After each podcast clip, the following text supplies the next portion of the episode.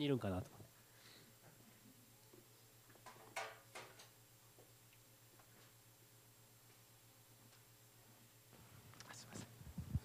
皆さんこんにちは。本当に素晴らしい洗礼式おめでとうございます。そしてこれからのですねおめでとうございます。本当にこの種まかれてきたことがあこう実を結んでいくっていうのを見るのは本当にあの嬉しいですね。本当に嬉しいことでした、えーまあ、今日、まあ、一緒にですねその御言葉を見ていきたいと思います、えー、創世記を今日は一緒に見てそして12月ですね。このこの時期にですねあ私にとってはすごくパワフルなあのインパクトがあるそういう御言葉として迫っています。創世記の26章というところを今日は一緒に開きたいと思い思うんですね。創世記26の、えー、まず1から6というところを一緒に見ましょう。すごくシンプルな、えー、まあ、メッセージになると思うんですけれども一緒に読みたいなと思います。今いきますね。はい創世記26の1から6をまず読みます。3はい。さてアブラハムの時代にあった先の飢饉とは別にこの国にまた飢饉が起こった。それでイサクはゲラルのペリシテ人の王アビメレックのもとへ行った。主はイサクに現れて言われた。エジプトへは下ってはならない。私があなたに告げる地に進みなさい。あなたはこの地に起立しなさい。私はあなたと共にいてあなたを祝福する。あなたとあなたの子孫に私がこれらの国々をすべて与える。こうして私はあなたの父アブラハムに誓った誓いを果たす。そして私はあなたの子孫を空の星のように増し加えあなたの子孫にこれらの国々を皆与える。あなたの子孫によって地のすべての国々は祝福を受けるようになる。これはアブラハムが私の声に聞き従い私の命令と掟と教えを守って私への務めを果たしたからである。こうしてイサクはゲラルに住んでいたがね、そして、まあ、少し飛びますけれども12、13だけ一緒に読みましょう。3はい。イサクはその地に種をまきその年に100倍の収穫を見た。主は彼を祝福された。こうしてこの人は富ますます栄えて非常に裕福になった。ですね。アメン。とこと祈ります。イエス様この旧約聖書のこのイサクのストーリーの中からの一つの部分ですけれども現代を生きる私たちにこの言葉この聖書の言葉を通して今この時代に私たちに語ってくださることがあることを信じます。聖霊様どうぞ私たち作り変えてくださって私たちが神様の心また神様の教えに従って歩むことができるように助けてください。イエス様の名前によってお祈りします。アメンアメンあ後でもですねいろいろ祈れ一緒に祈ることができればと思うんですけれども、えー、今日はこの箇所を読んでいます、えー、まあ、思い出すことがあったんですけれども、まあ、長男がですね一つあの何かをやって、えー、教材を取ってたんです。何かの教材を取ってた時に、まあ、おじぎそうというこのおじぎそうを育てるキットみたいなのが届いたんです。種が届くんですけれどもそれは私たち家族があのあの、あ、B 国と呼んだらいいですか、えー、アジアの何？なんて言うんですか？アジアのあんまりあまり言いにくい国ではある B 国というあの国に、まあ、出発する前やったと思うんですけれどもその種を育てるキットが届いたんですねおじぎそで、まあ、大事なことをま学んだなと思うんですけれどもあのその種が届いてきた時期というのは私たちがこれこれからあっちに出発していくというのの少し前だったんですね。であの私たちは、まあ、夫婦はですねもうすぐ出発するし今植えてもどうなんのよと。ちょっとそんなんがあったんですね。でも子供は植えたい植えたいって言ってたんですけどでももう今植えたってもう行くしっていう、まあ、そういうことやったんですね。でも本当は実際はまだそんな急じゃないっていうかまあ23ヶ月あったと思うんですね。まだ何ヶ月か後のことだったんですけどでも私はもうなんかもう行くことがいっぱいいっぱいで今植えてもというような感じだったんですね。ででもまあ子供はわわ言うしっていうまあ、まあ、ええや植えたらいいやんかってもう植えたら植えたやということで植えたんですよね、えー、4粒植えたんですね。4粒とも芽が出てきてすごくこう子供たちも喜んで4個植えたやつ4個出てきてですねわあまああの植えてよかったなと思ったんですね。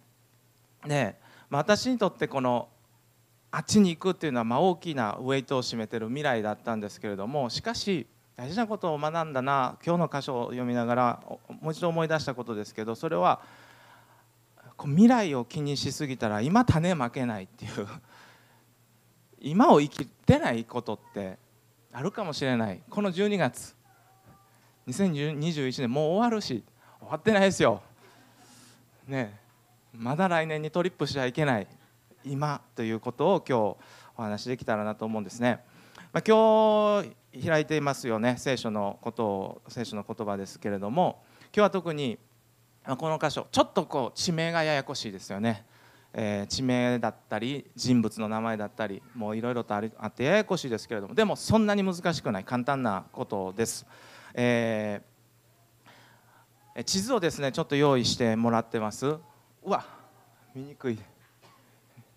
頑張って見見え見えるように頑張っていただけますか、えー、はい今日はこれイサクという人のストーリーなんですよ。イサクですよね。イサクはどこに住んでたかっていうのが24章の62節というところにちゃんと書いてあります。どこに住んでたか。イサクはネゲブに住んでたんですね。わかりますか？ここだけ頑張ってくださいね。めちゃくちゃシンプルなメッセージですよ。ネゲブというところにあおそんな素晴らしい。もう拍手します。ありがとうございます。そんな技がある。ネゲブに住んでたんです。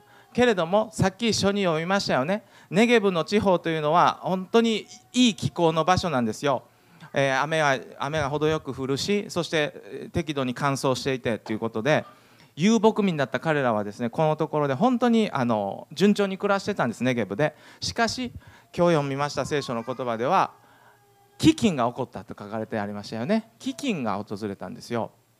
あの、まあ、食物に困ったんですよね。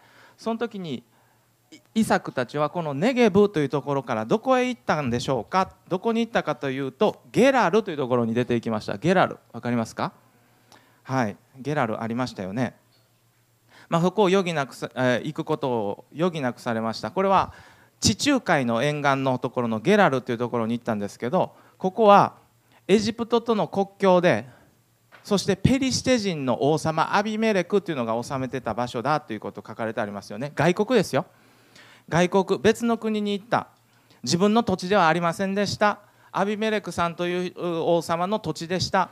そこへ飢饉のためにこう出ていったわけですよね。しかしね今日皆さん一緒に知ってほしいことはですねこれ彼らがイサクたちが行きたかったところはゲラルじゃないんです。どこに行きたかったんですか？エジプトなんです本当は。わかるでしょうか？エジプト。ゲラルってこの海沿いの町なんです。そしてこの海沿いのに大きい道通ってるんです。こも考古学で明らかになってる。大きい道が通っていてそしてここから南下していったらすぐエジプトなんですよ。ゲラルに出てエジプトに行きたかったんです。なんでエジプトに行きたいと言ってる私は何度も言ってるんでしょうか。何の証拠があるんでしょうか。それはね2節に神様が言ってんですね。2, 節 2, 節っていうところを見ると主はイサクに現れて言われた。エジプトへ下ってはならない、まあ、要するになんでそんなに言うんですか？イサクはイサクの心をご存知の神様はイサクはエジプトに行こうとしているご存知だからエジプトへは行ってはいけないとエジプトへ下ってはならないと言われたんですよね。こういう時に飢饉が起こった時のあの必殺旧約聖書の必殺技としてみんなエジプトに行くんです一回。そういうのがあるんです。ほら肥沃なデルタ地帯とかって言って、えー、英語でもさっき勉強しましたけど忘れました。何て言うんでしたっけ？いきなり忘れたんですね。とにかくあの本当に豊かな土地あのナイル川の周辺のところ豊かな土地があってそこに行ってなんとか飢饉を免れるっていうのがノーマルな選択だったんですよ。しかし神様が先手を打ってですね主はイサクに現れて言われた。エジプトへは下ってはならない。私があなたに告げる地に住みなさいって。イサクはまだ何も言ってないのに神様に先手で止められたわけですよね。なんでですか？行こうとしてたんです。行きたかったからです。そして止められて3節っていうところで神様は言われました。あなたはこの地に起立しなさいって言われたんです。この地ってどこですか？ゲラルですよ。ゲラルというところ。わかる？わかります？イサクはネゲブにいたんですけどもそこからエジプトに行くために一旦ゲラルに出てエジプトっていうこのゲラルっていうところで神様はここに住めって言われたわけですよね。ここやと言われてしまったわけです。そしてこうしてイサクはゲラルに住んでいたがというのが6節のところに書かれてあるんですけれども皆さん少し自分に当てはめていきたいし私をイサクにこう投入していくことできたら何か響いてくると信じていますけれども私はイサクがゲラルというところに住まないといけなくなった時の気持ちはどんな気持ちだったろうかなと思います。確かなことは彼の心境を想像するためにあのいくつかのこと確かだと思います。それはね俺の土地はネゲブやということでしょ。私の土地はネゲブなんだってことですよね。そして俺が行きたいのはエジプトなんだってことですよね。そして俺にとってこのゲラルは途中やねんということでしょ。通過したいんです。もうあんまり愛着も何もない。もう通過してエジプトに行こうとしてたわけですよね。でも神様は止められてその土地に住みなさいと言われた、まあ、この彼の感情って簡単じゃなかっただろうなということを私たちは容易に想像できると思うんですね。皆さんも想像できませんか？こういうことって人生でないでしょうか？自分事ととして当てはめていくんです。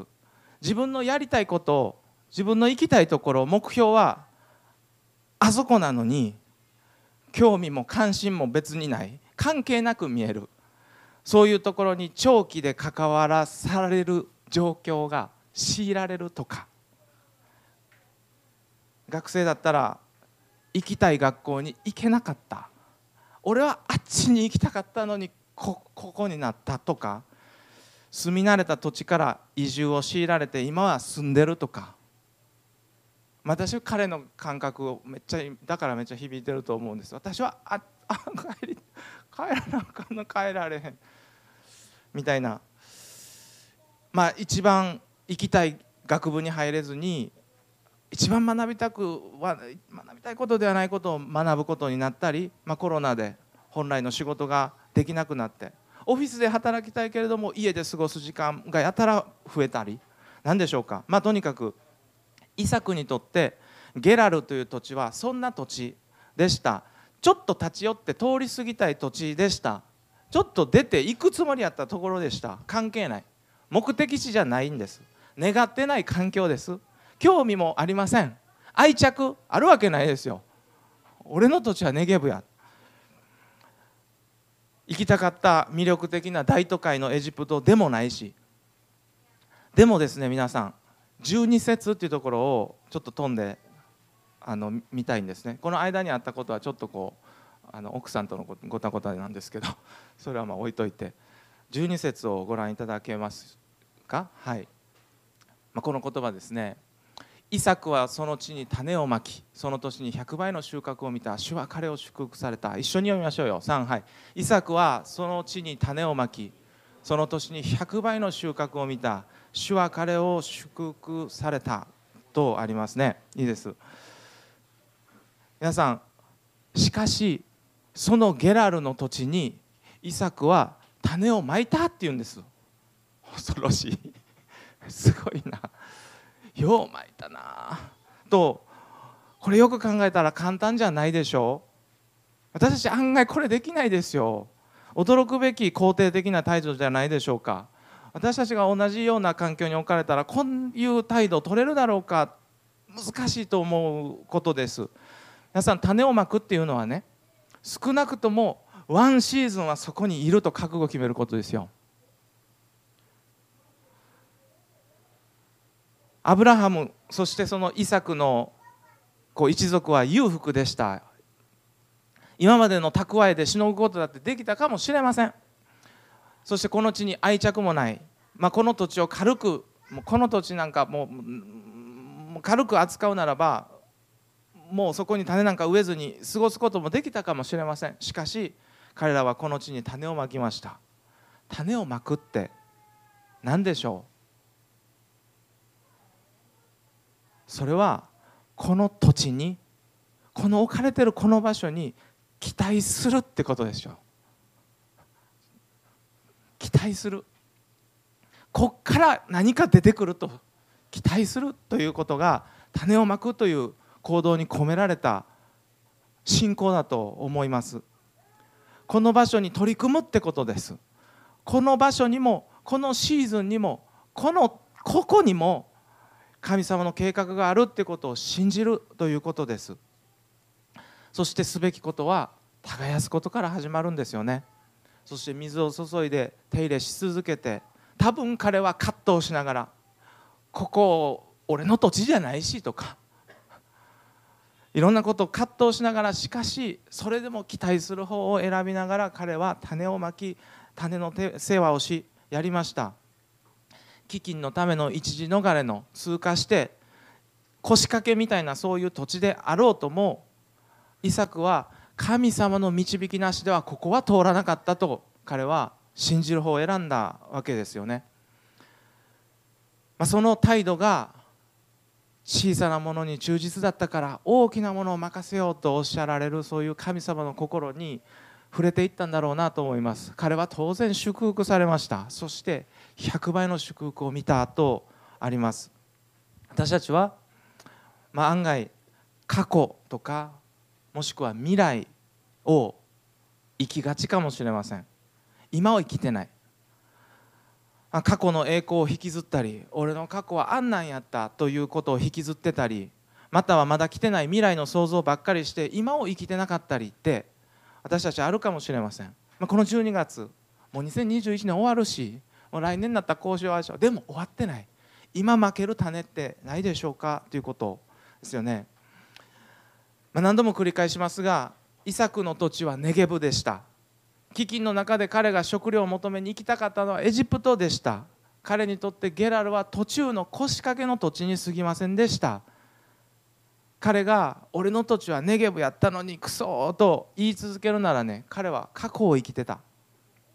しかしまた同時に彼はエジプトに行ったらああしようこうしようエジプトに行ったらそう言いながら今なすべきことをしないなら今を生きてることにはならない、まあ、イサクはその場所に種をまきました。神様は間違わない。神様は無駄なことをしない。神様は無駄なところを通されない。そのことを信じたわけですよね。さあ皆さん適用しましょう。そして一緒に祈ることができたらと思います。皆さんこの状況は現状今縛り付けられていると感じる環境の中でさえもまた早く抜け出したい環境の中でさえも私たちは期待して信頼をすることを選んで種をまくということですね。その態度は絶対に神様に祝福される。今の種まきが100倍の収穫を見る鍵ですね。これ以外ない。これ以外にないわけです。今種まくべきところはどういうところでしょうか。それは皆さん絶対に語られると思います。今ですね。種というと福音の種ばっかり考えてしまうのがクリスチャンかもしれませんがもちろんそれもありますがそれだけじゃないかもしれません。今置かれている状況でしか学べないスキル。それここでしか学べない勉強。また今与えられている願ってもない願ってないかもしれない人間関係の中でその相手と良い関係を築くいい言葉を巻いていく。そういうこともチャレンジかもしれない。ここの部署変わったらああしようこうしよう。これは遺作的じゃない。遺作だったらこの人間関係から変わったらああしようじゃなくこの人間関係に種まいたはずなんですね。私たちは彼からまた学びたい。また皆さんこの12月にも種をまきましょう。もうすぐ2021年終わるから来年じゃなくってこの12月家族に両親に実家に今出会える人と出会って福音をそして祈ってあげる祈りを巻きましょう。巻きに行きましょう。まだ終わってない。この遺作の態度を私たちは学んでですね。皆さん種の巻き忘れないでしょうか。ああもう見ないように見ないように思ってたけど引っかかってるやつないでしょうか。あるでしょ僕もあるんです。種まき忘れてるわ。もうええわ、ま、来年やって。トリップしない。未来旅行しない。イサクの態度を私たちは今日しっかり受け取りながらですね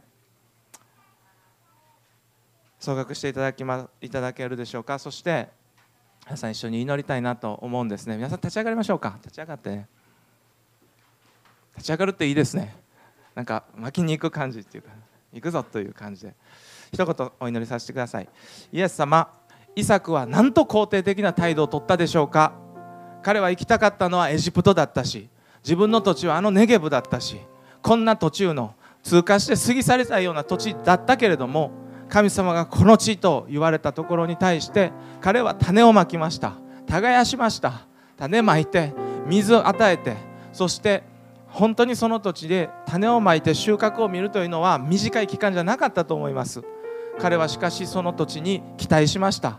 この通過してもう私は過ぎ去りたいと思っている土地からも神様は良いものを出すことができると彼は信じて種まきました。